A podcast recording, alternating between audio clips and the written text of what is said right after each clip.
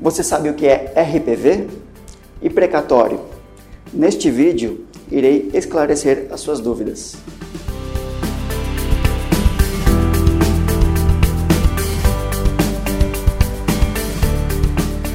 Olá, bem-vindo ao canal informativo da Barbieri Advogados, um canal dedicado a temas jurídicos atuais. Nesta conversa, falaremos sobre a forma pela qual são pagas as condenações da Fazenda Pública, seja a União, Estados, Distrito Federal, municípios, suas autarquias e fundações públicas. Após o ajuizamento e trâmite de um processo, com decisão favorável definitiva, estando delimitado o cálculo, não cabendo mais qualquer recurso, o pagamento ocorrerá através da expedição de uma ordem de pagamento pelo juízo da execução, a partir das regras dispostas na Constituição Federal. Essa ordem pode ser um precatório, que é a regra, ou uma requisição de pequeno valor, RPV, procedimento simplificado para dívidas de menor peso.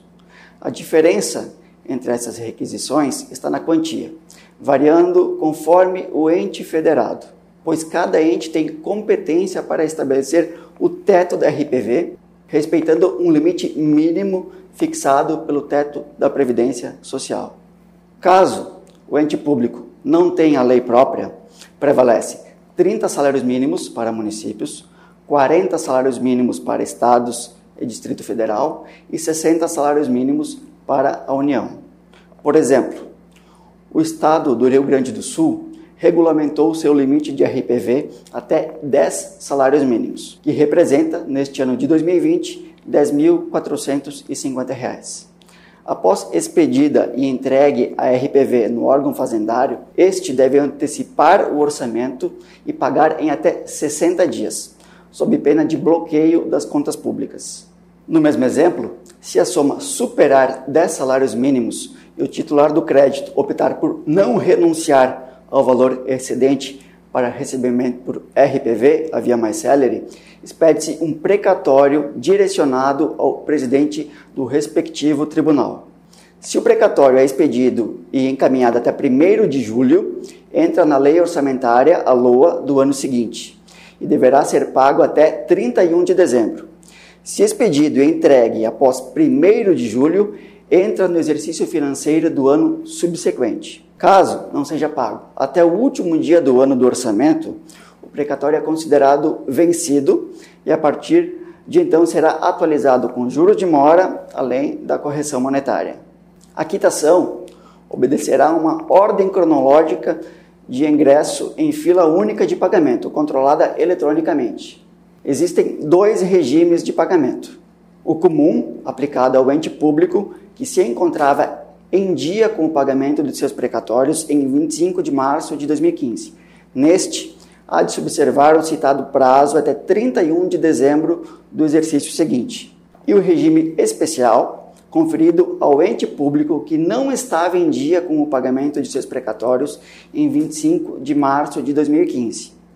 O ente público devedor que se encontrava no regime especial deve ter a cada ano um plano de pagamento que possua depósitos mensais para quitar os seus precatórios até 2024. Contudo, há uma PEC, proposta de emenda à Constituição, em trâmite no Congresso Nacional, buscando prorrogar o prazo para 2028 aos precatórios de natureza não alimentar temos duas naturezas de precatórios, comuns e alimentares. Os alimentares têm preferência, pois têm origem em processos que envolvem salários, proventos, pensões e benefícios de natureza previdenciária. Os demais têm natureza comum, como a discussão de um tributo. Existem três ordens cronológicas de pagamento. Primeiro, será pago o crédito superpreferencial, até o triplo do valor da RPV no regime comum e até cinco vezes a RPV no regime especial, destinado ao idoso que conte com 60 anos de idade ou mais, completados antes ou após a expedição do ofício precatório, também pessoas com deficiência, portadores de doença grave, previamente elencadas em um rol de doenças como neoplasia maligna, cegueira, síndrome da imunodeficiência adquirida, dentre outras. Em segundo, os créditos de natureza alimentar. E em terceiro, os créditos de natureza comum. Em sendo pago o crédito super preferencial, caso exista ainda algum crédito, o remanescente será pago na categoria intermediária como natureza alimentar. No regime especial, além da ordem cronológica de pagamento, existe a possibilidade de acordo através de câmaras de conciliação. Contudo, a iniciativa partirá de cada ente devedor que, se o pretender, deverá editar lei própria para regular o pagamento.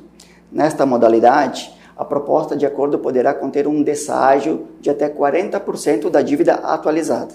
Buscamos, através deste vídeo, esclarecer as dúvidas, contribuir e levar conhecimento a você que nos assiste. Obrigado pela sua atenção e até a próxima.